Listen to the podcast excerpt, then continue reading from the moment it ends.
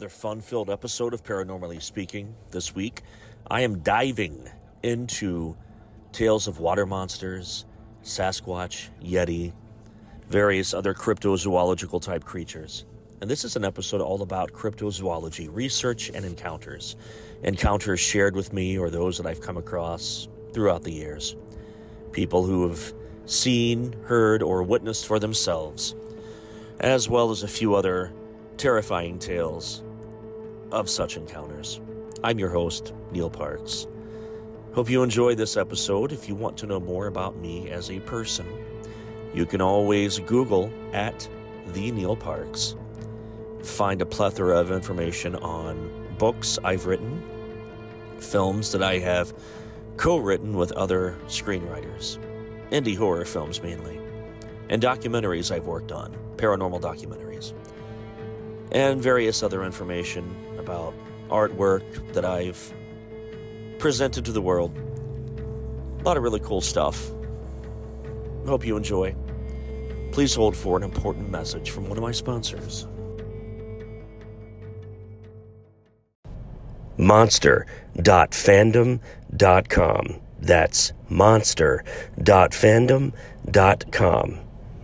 Now, moving along to the most recent sightings currently reported specific sea monsters, water monsters, lake monsters, such as Cadborosaurus of the Pacific Northwest, Champ of Lake Champlain, Chessie of the Chesapeake Bay, of course, Nessie of Loch Ness.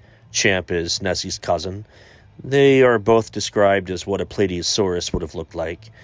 And then there's Issie of Lake Ikeda and Kyoshoku. Then there's Ogopogo of the Okanagan Lake.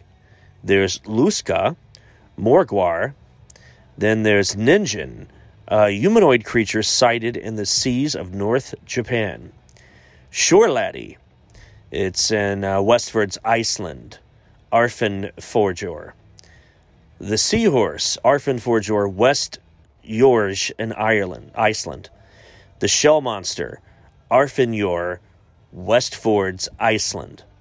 And the Merman, also in Westfjords, Iceland.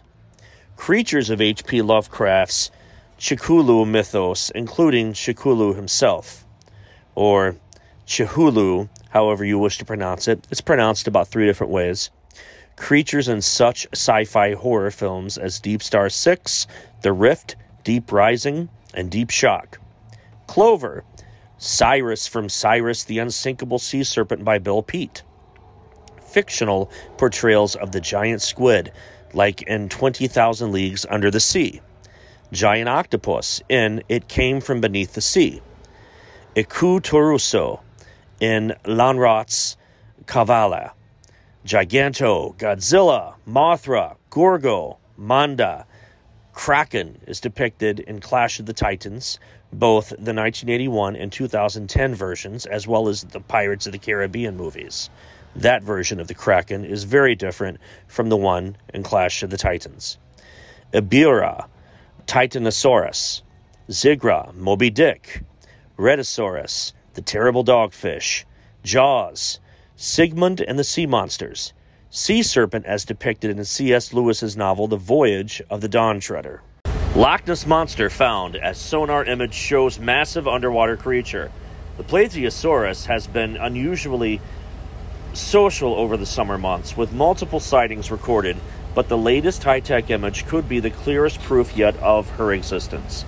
The Loch Ness Monster may have been captured on high tech equipment and her mystical home amid a flurry of sightings of the legendary beast. A visitor to the highlands claims to have caught Nessie swimming deep in the murky waters the third time the prehistoric resident has been caught this summer. The spotter, named by the official Loch Ness Monster Sightings Register as Brandon Scanlon, claims to have recorded a sound image of a creature rumored to be between 3 to 4 meters, around 9 to 13 feet long below the waves. Mr. Scanlon was traveling on the Nessie Hunter vessel used to ferry passengers on journeys around the loch. It comes after a number of reported sightings in July and August, purported to be the alleged Plesiosaurus. According to the register, during the latest sighting on August 26, Benjamin Scanlon was on a holiday with his family and took a trip on the Nessie Hunter of Loch Ness Cruises. He spotted something on the sonar on the boat and caught the image. Captain Mike of the boat estimated that to be 3 to 4 meters in length at a depth of about 20 meters, while the boat was in water about 40 meters deep. Plesiosaurus typically grew to a length of around 11 feet, according to fossil records, placing its size right in the middle of the captain's estimate. Recent sightings have included a Mr. Veacock claiming to have seen an unidentified creature rise two feet from the water before descending back into the peaty depths while on holiday last month. In another incident, a father and daughter claimed to have seen Nessie moving through the water while hiking nearby. The register maintained by a team of volunteers categorizes sightings of the Plesiosaurus back to the earliest description in the 6th century when it was recorded and reportedly halted in its tracks by St. Columba. Plesiosaurus typically grew to a length of around 11 feet, according to fossil records, placing its size in the middle of Veacock's estimates as well. Thousands of sightings with a range of validity have been recorded, including nine in 2021. Fantastic. Roswell, UFOs, flying saucers, alien abduction. Are we alone? Information regarding this and many other questions about the unknown are only a click away at www.theufostore.com. The UFOstore.com offers hundreds of DVDs about UFOs, aliens, crop circles, conspiracies, Bigfoot, suppressed science, ancient mysteries. Log on to www.theufostore.com and request a free UFO store catalog. The UFOstore.com, the largest selection of UFO products on the internet. Imagine no longer being tied down to your computer, but having the freedom to take live talk radio with you anywhere you go. TalkStream Live introduces our first ever iPhone application. The talk shows you follow now follow you. And your iPhone is now the fastest and easiest way to stay connected to the best talk radio on the internet. Listen to live talk shows 24 hours a day, 7 days a week. Mobile talk radio from TalkStream Live. Now available in the iTunes App Store. That's terrific.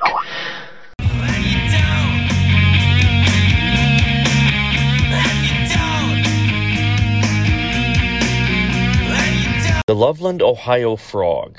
In Ohio folklore, the Loveland frog, also known as the Loveland frogman or Loveland lizard, is a legendary humanoid frog described as standing roughly four feet tall, allegedly spotted in Loveland, Ohio in 1972. The Loveland frog legend gained renewed attention when a Loveland police officer reported a colleague that he had seen an animal consistent with the descriptions of the frogman. After a purported sighting in 2016, the second officer called a news station to report that he had shot and killed the same type of creature some weeks after the 1972 incident and had identified it as an overly large iguana that was missing its tail. The University of Cincinnati folklore professor Edgar Slotkin compared the Loveland frog to Paul Bunyan, saying that the stories about it have been passed down for several decades and that sighting reports seem to come in predictable cycles. In May 2014, the Loveland Frog legend was m- made into a musical titled Hot Damn, It's the Loveland Frog. According to various legends, the creature was first sighted in 1955, with some versions of the story specifying that being the month of May when it occurred. There are three different versions of that story that only differ slightly from each other. The three stories that start the same way with a businessman or a traveling salesman driving along an unnamed road late at night. The stories start to diverge at that point.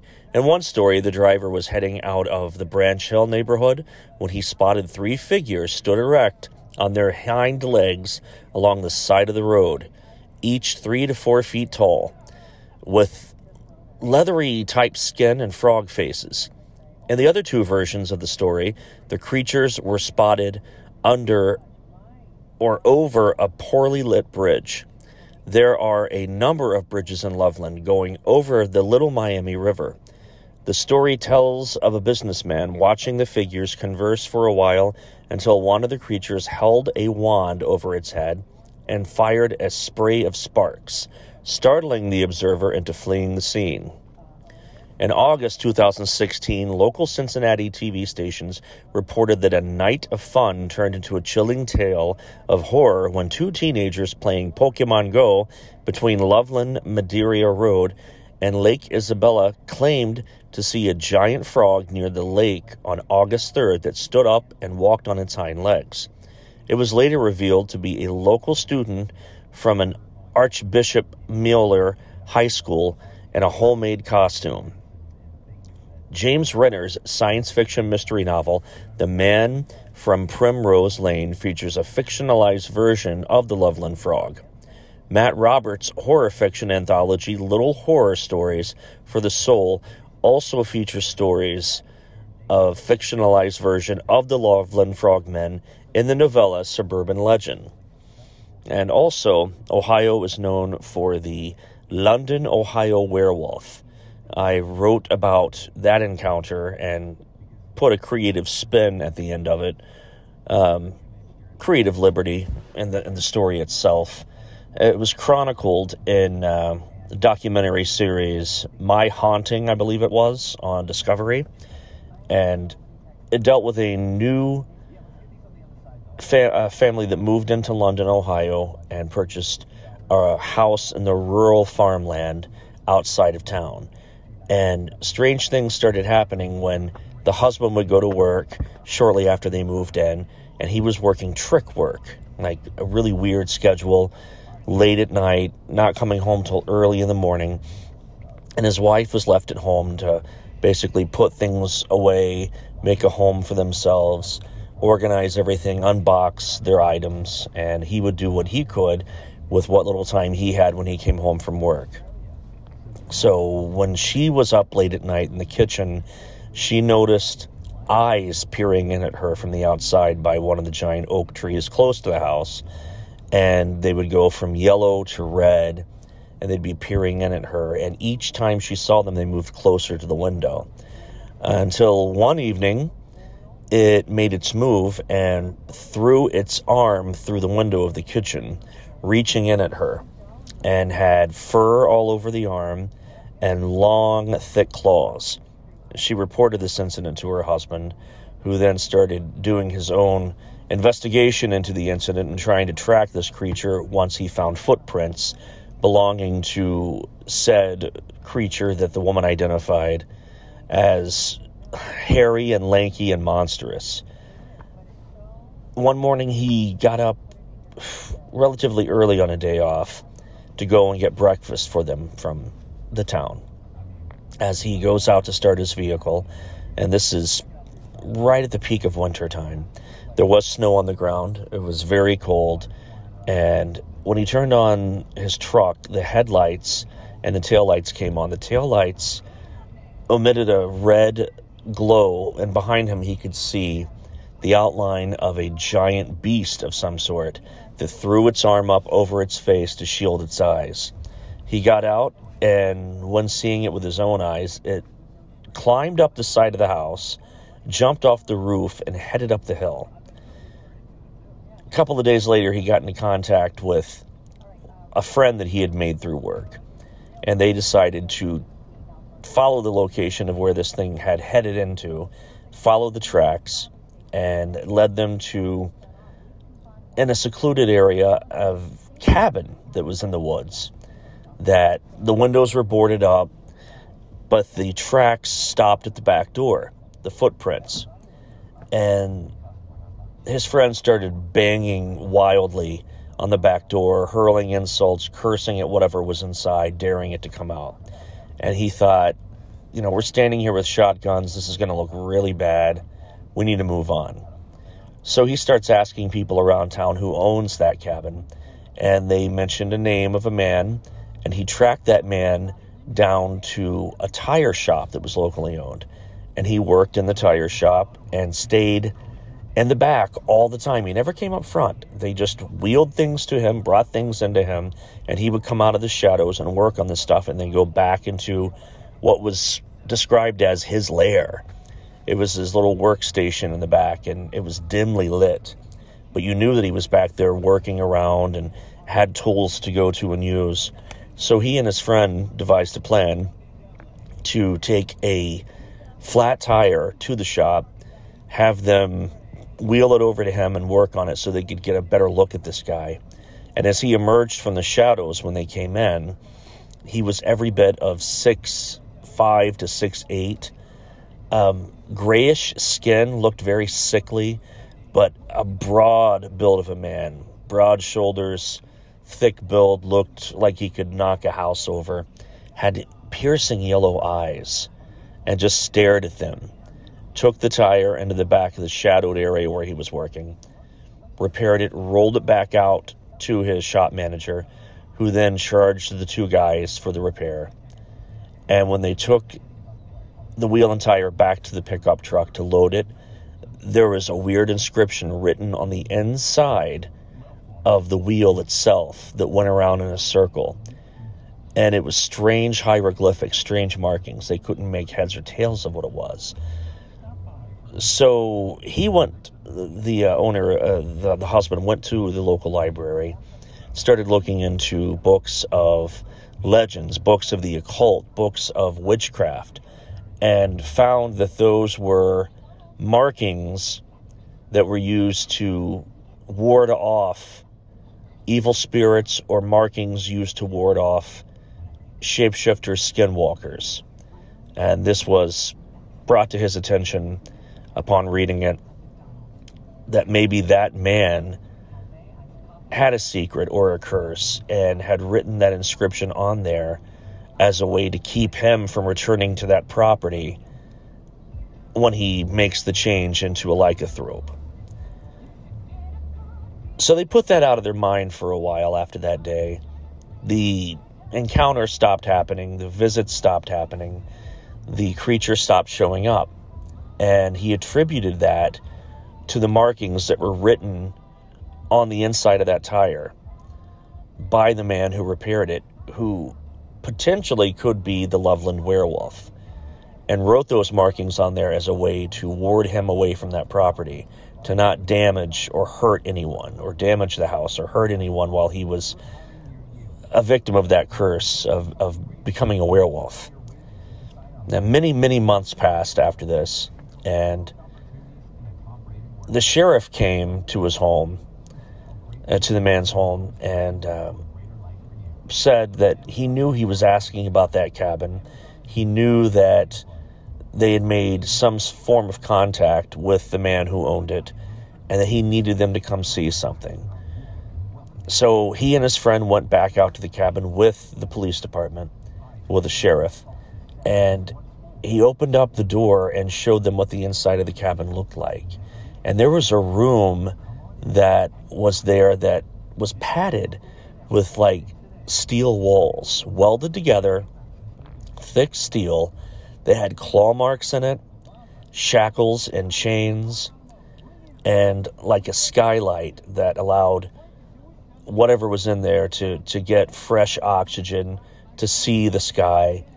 And it smelled like wet dog and death. And the old man, or whether he was old or not, died in that cabin alone and potentially cursed with the curse of becoming a werewolf in Loveland, Ohio. That is where the actual story stops, but like I said, I wrote about this encounter in my fourth, uh, fifth book, Haunted Enough, and put a creative spin at the end of it for my own amusement. You'll have to check it out sometime. It's called Haunted Enough, written by Neil Parks. You can find that, of course, on Amazon or through any book dealer that you know of, Barnes & Noble. The list goes on. Please hold for an important message from our sponsor. Now playing one of the biggest podcasts of the week on the free iHeartRadio app. Now number one for podcasting free.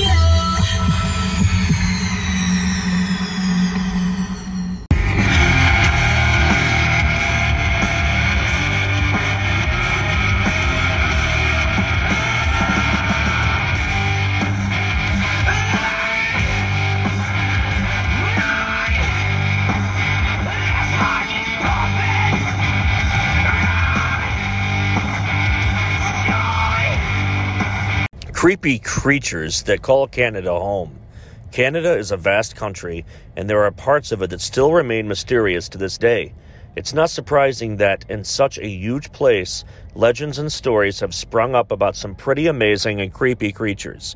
From giant sea serpents to the famous Sasquatch, these are some of the incredible beasts that are said to call Canada home. Ogopogo in British Columbia. Canada's answer to the Loch Ness Monster and America's Champ in Lake Champlain. Ogopogo sightings date back as far as the 19th century. The Ogopogo calls Lake Okanagan in British Columbia home. It's said to be a massive sea serpent with a horse like head. Some skeptics think sightings of Ogopogo may just be logs or ordinary water animals, while others are convinced they've seen the real thing. Canada is actually said to be home to a number of sea monsters, with Ogopogo being the most famous. Others include Champ in Lake Champlain, which starts in New York and Vermont, and Thea, a dragon said to live in the Great Lakes. It especially likes Lake Ontario, apparently. Sasquatch in British Columbia. The Sasquatch is one of a number of similar creatures that have been sighted all over the world. In the U.S., they're better known by the name Bigfoot. In Nepal, people have reported seeing the Yeti or the abominable snowman. These creatures all share a number of features. They're usually said to be a larger than the average person size and they're covered in thick hair. In fact, Sasquatch is a First Nation Salish word meaning hairy man. Some people believe that these creatures are the fabled missing link in evolution between apes and humans. They're said to usually live in defense, dense forests in those areas, especially in the Pacific Northwest. They're also supposed to be very shy around humans, which has led many to doubt their existence. Akhlut, the Northwest Territories. This creature looks like something straight out of Pokemon or Avatar. The Akhlut is a shape shifting spirit from Ilt mythology. It's a spirit that can appear as an orca whale while on the water and a giant wolf whale while on land. It's said to be huge and comes onto the land from the ocean to hunt. The best way to tell if there was an Anult on the loose was to look for its tracks. If there were wolf prints leading to or from the ocean, then look out. The Anult's not picky about what it eats, animals or people. Whatever's unlucky enough to be around when it's hunting. Loup Garou in Quebec. Loup Garou translates pretty much directly to as werewolf, but this French Canadian monster is a little more complicated than your average lycanthrope, someone who can transform into a wolf. There are different legends about this monster. One legend has it that you can become one if you break the tradition of Lent for seven years in a row. Another legend suggests that Loup Garou is under a spell that lasts for 101 days, and it breaks when it is passed on to another person. Unlike traditional werewolves, the Loup Garou can change into a wolf whenever it wants. Some legends say that a Loup Garou might not even turn into a wolf. They say that those affected by the curse can turn into cats, pigs, or even owls. Available to order now. My first audiobook, Neil Parks presents Truly Terrifying Tales, narrated by me. It's ready to order and download on bandcamp.com. My other books, of course, are always available to order on Amazon, Barnes & Noble, and lulu.com. You can also order t-shirts that I designed that I normally sell at conventions, festivals, lectures, and my book signings. I always have the 9 inch tall 3D printed Bigfoot silhouettes available, and last spring my first children's book was released. It was written by my good friend and fellow author, R.L. Walker.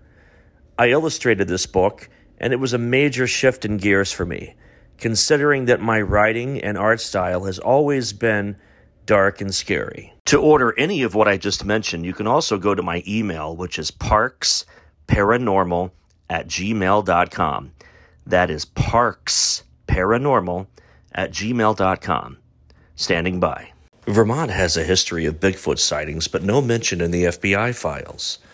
The FBI files released over 20 pages of official agency records pertaining to Bigfoot in the United States, while the FBI five files make no mention of Vermont. Some, like Frank Senesky of Hubbardton, thinks the creature could be wandering around in the woods of Vermont. Bigfoot in Vermont, could that be true?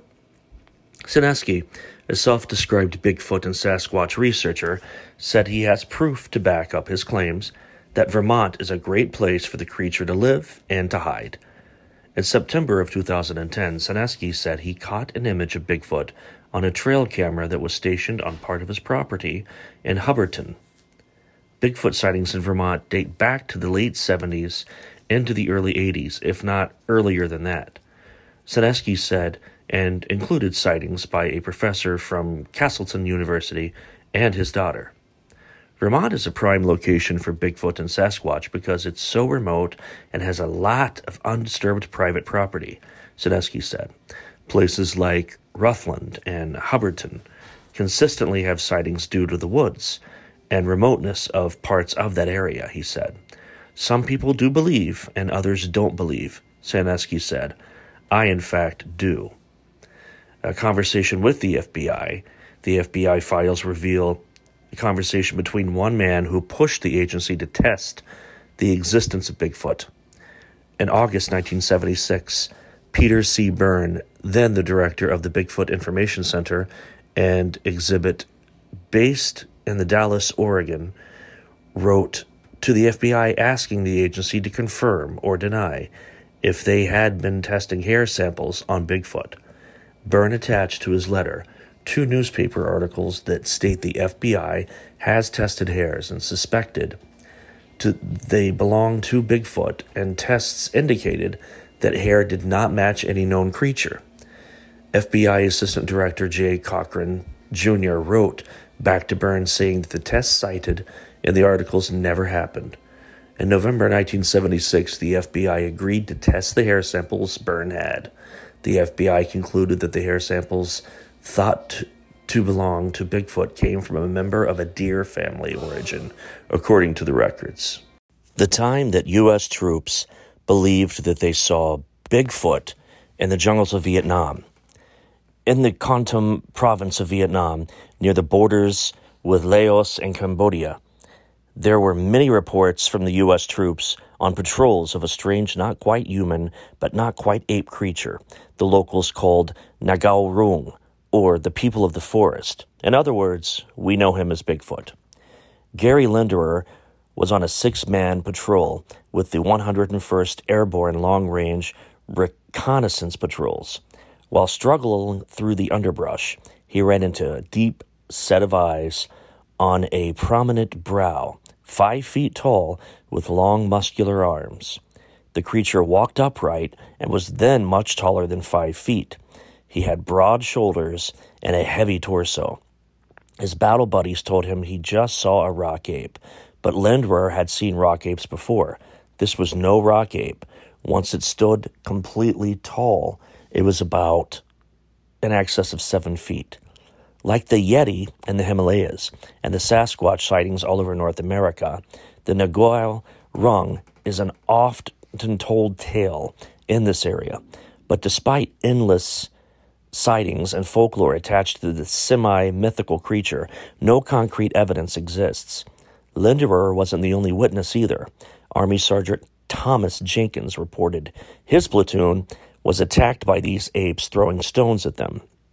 Toward the end of the war, Viet Cong and NVA soldiers reported so many sightings of the reddish brown haired covered Nagao Rong the North Vietnamese Communist Party ordered scientists to investigate the sightings.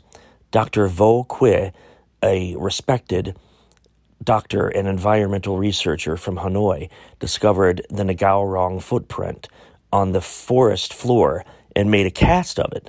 The cast was wider than a human foot and too big for an ape and much too long for a human.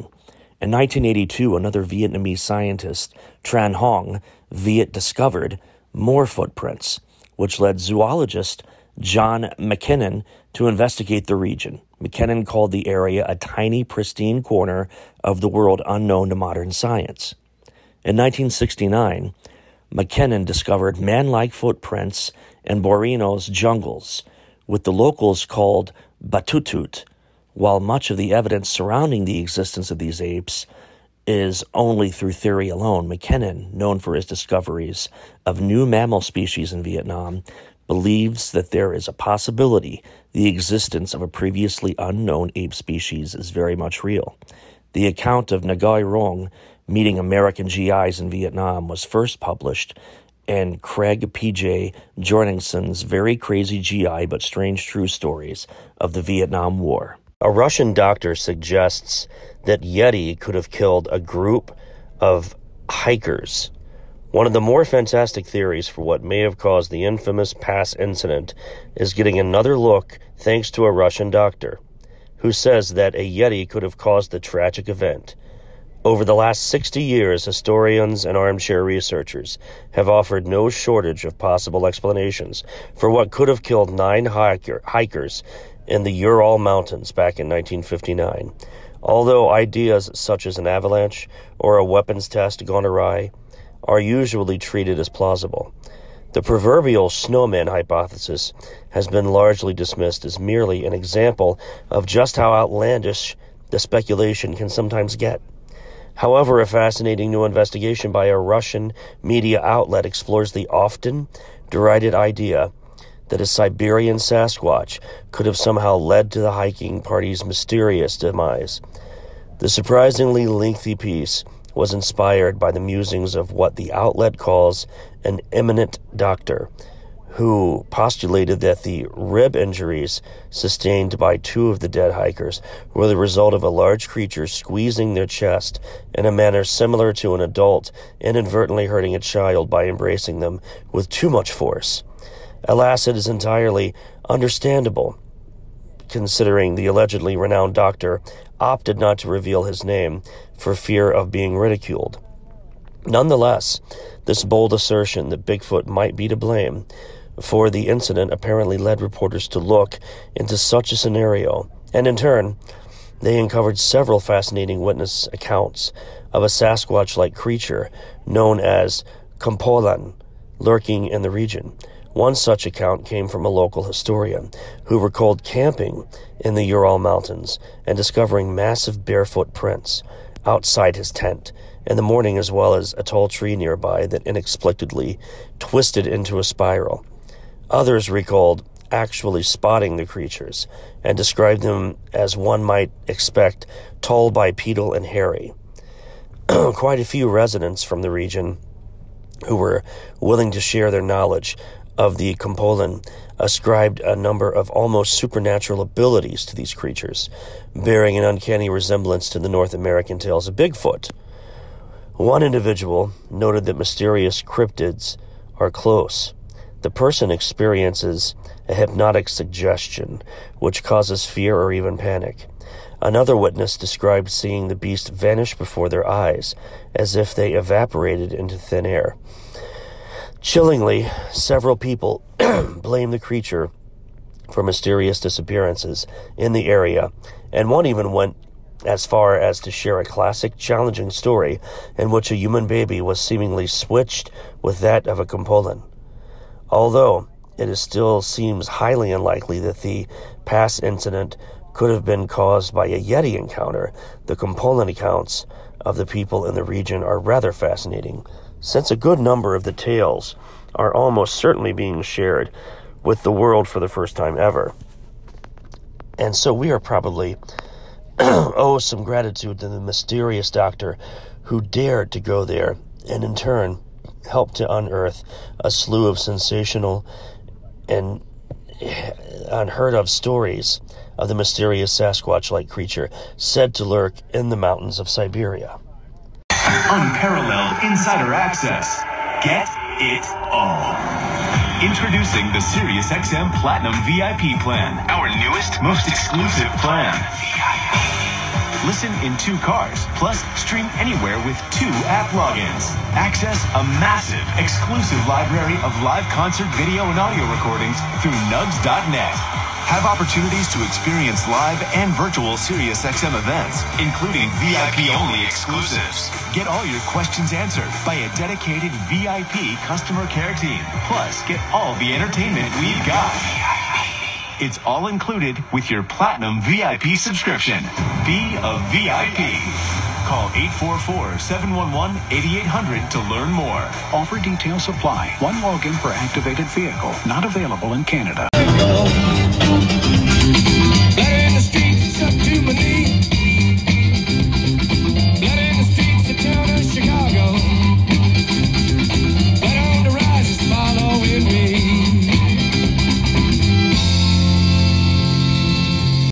This tragic story was was shared with me from Brian Ellis of Expedition Bigfoot.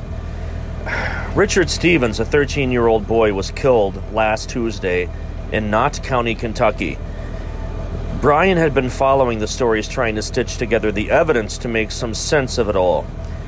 The boy was staying at relatives' house, and a familiar, very familiar with the area, he was playing in the backyard, and a relative called 911 at 6 p.m last Tuesday evening, saying the boy was being attacked by a canine type creature.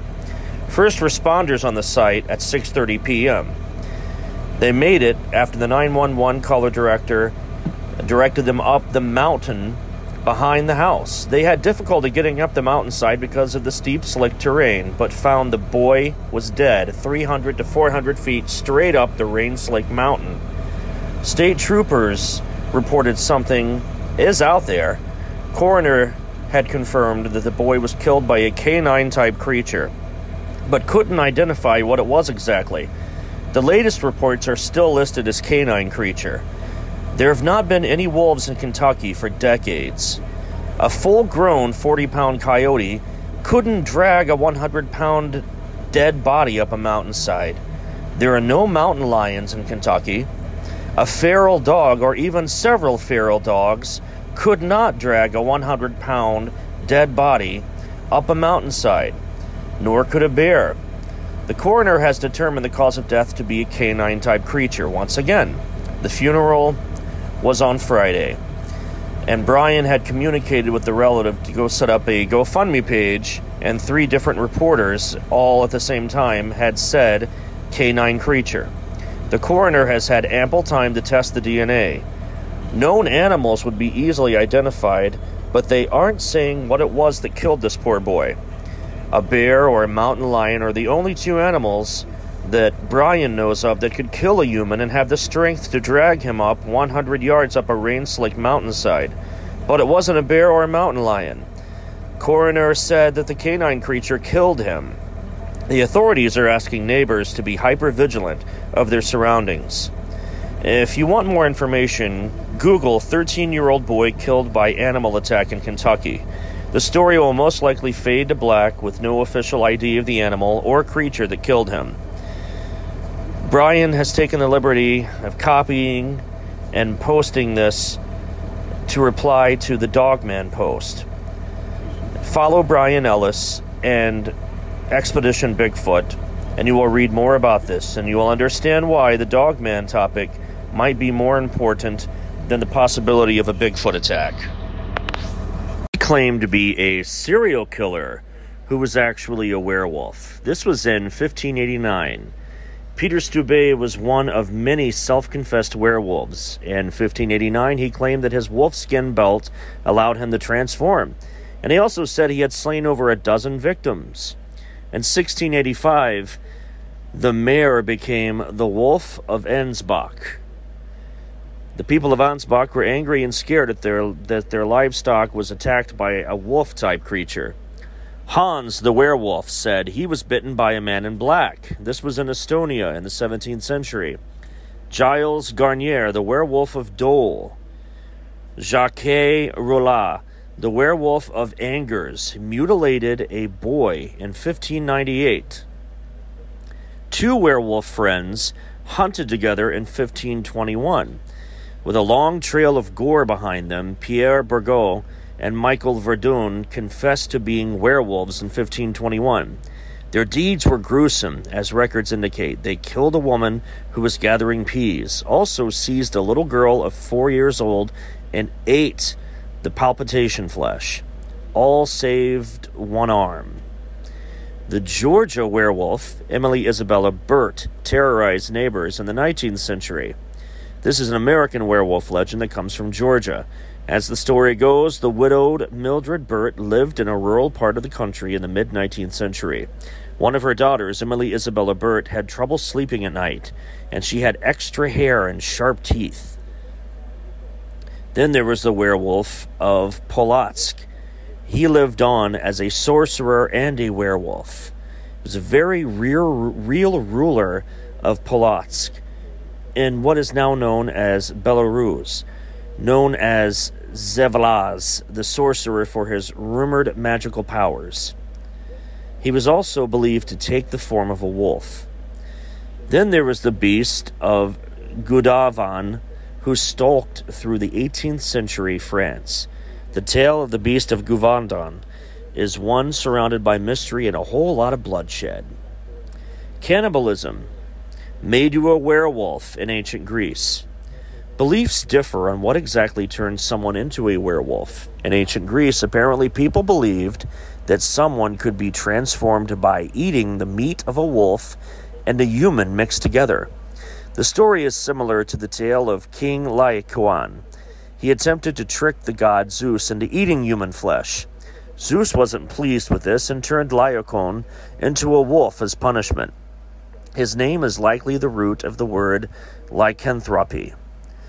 And of course, these are some of the tales and legends that surround us in the world we live in, pertaining to the dogman, werewolves, skinwalkers, other type of bipedal wolf or dog-like creatures. And there's so many more tales that are not just of the ancient world, but of the world we currently live in, like the werewolf of London, Ohio. And that encounter took place in the 1980s. I wrote about this in my book, Haunted Enough. Be sure to check that out if you want to read that tale. It's something that I would assume you would find quite chilling. Uh, I've been told that it's probably the book itself is one of the scariest books I've ever written. I hope you enjoy it. I hope you enjoyed this episode and that it wasn't too terrifying. Have a great rest of the week. I will see you next time with more strange and unusual fun facts. I'm Neil Parks, your host for Paranormally Speaking. Please enjoy the rest of the day. Be good to yourself, be good to those around you, and try really hard to help those that are less fortunate.